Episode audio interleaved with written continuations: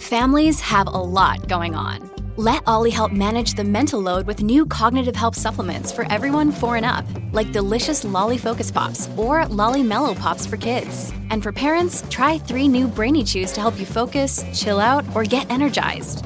Find these cognitive health buddies for the whole fam at olly.com. That's O L L Y.com. These statements have not been evaluated by the Food and Drug Administration. This product is not intended to diagnose, treat, cure, or prevent any disease. Welcome to the Vital Dawn podcast for Monday, May 3rd. US equity futures indices are trading higher, so S&P futures are up about 17 points. That is about 42 basis points.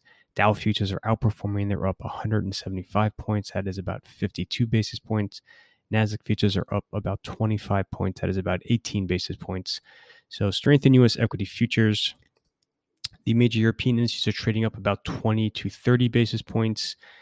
Asia generally finished in the red um, pretty much across the board. Just keep in mind there are a number of major markets closed this morning. So Japan, mainland China, and London are all closed for various different holidays. So very, very quiet trading. Um, hard to trust too much, um, you know, the futures price action just given very, very thin liquidity right now. Um, so just kind of going through the major news, news items this morning from the macro down to the micro. Uh, nothing all very nothing controversial really to kind of note. In a bunch of economic numbers out today, including the first round of manufacturing PMIs for the month of April. Um, you know, generally I would say they were mixed. Nothing again, nothing that stands out um, in either direction. That's really all that controversial. Hong Kong published its Q1 GDP figure this morning, which was very strong. German retail sales for the month of March were also very strong. Um, so those are definitely kind of the most incremental pieces of actual macro news, I would say so far. In a couple of hours, we get the U.S. Uh, manufacturing ISM for the month of April, um, which investors obviously will be paying t- attention to, not just the overall headline figure, but the prices paid component, um, along with the employment component, um, are very much in focus.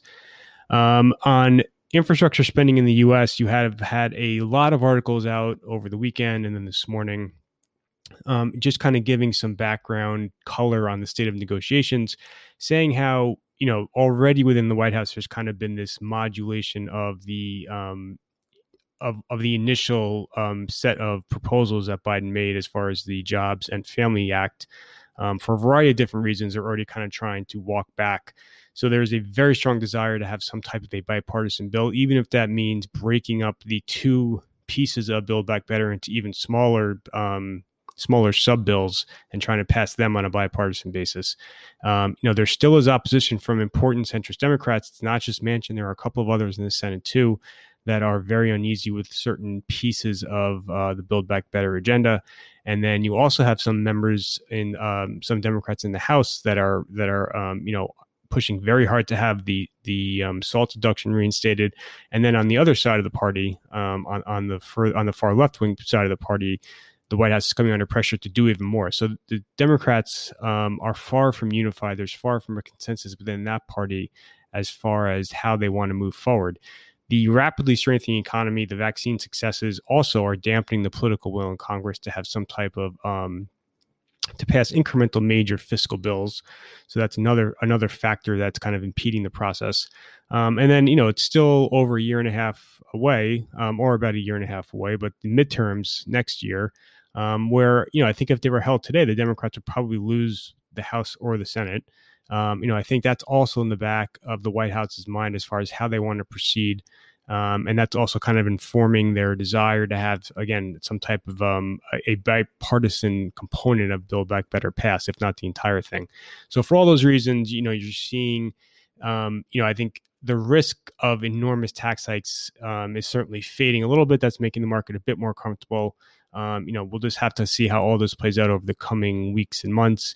You know, I think Memorial Day has kind of been an unofficial deadline. The White House has talked about, and other Democratic leaders have talked about how they want to have some type of a consensus, even if it's a very rough one, in place about how they're going to move forward, whether it's going to be with some small bipartisan bill initially, and then they try to tackle the other components of Build Back Better later on a more partisan basis, or if they're just going to go completely partisan for everything. Um, are you going to try to do two separate bills, mash everything into one giant bill, et cetera, et cetera? So we'll just have to watch how everything plays out. I think, though, it is safe to say, um, you know, the tax increases won't be anywhere near like what Biden has been proposing. Um, and everything else is, is very much up in the air right now.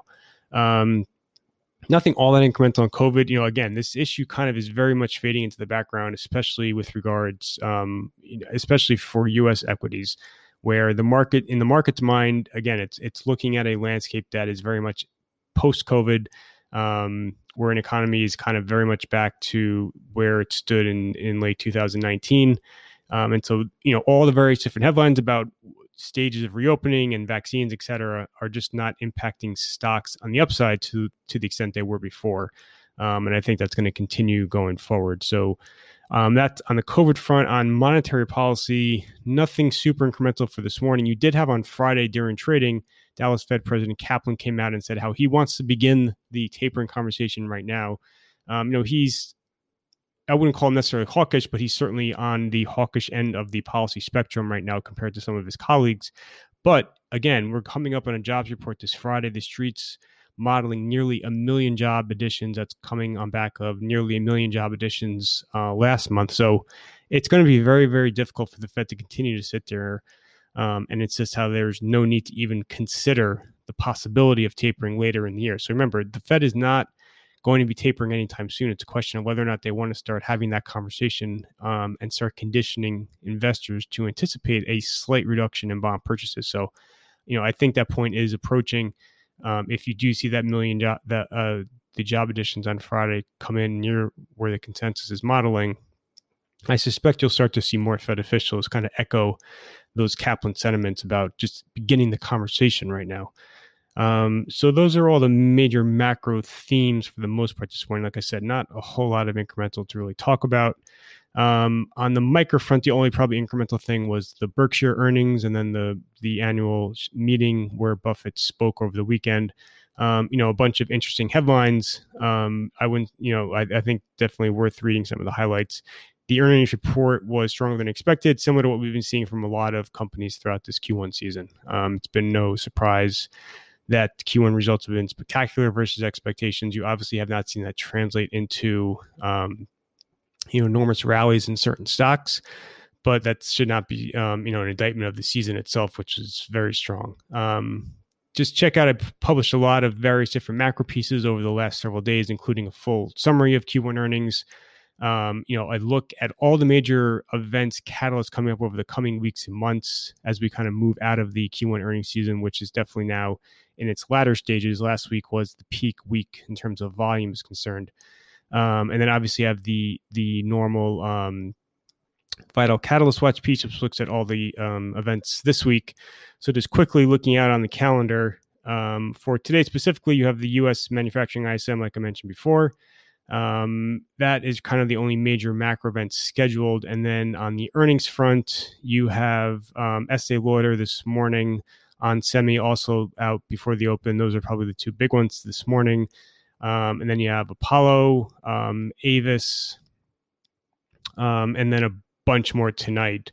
But again, we're kind of past the peak as far as um, the really important companies. Most of the really important companies have already reported. For the week overall, um, the jobs report on Friday is obviously going to be very crucial. You have the BOE, the Bank of England, meeting on Thursday. So the BOE could become the second major central bank after the Bank of Canada to formally taper um, its kind of pandemic era asset purchases. So again, at the margin, you're seeing monetary policy get dialed back very, very, very slightly. It's still extremely accommodative, um, but directionally, at least, it's it's moving in a in a in a hawkish direction. Um, and then you have, you know, again, it's another busy week at Vernings, but uh, you know, the really important companies were definitely um, past most of them. So that is everything for this morning. Thank you, everyone, for listening.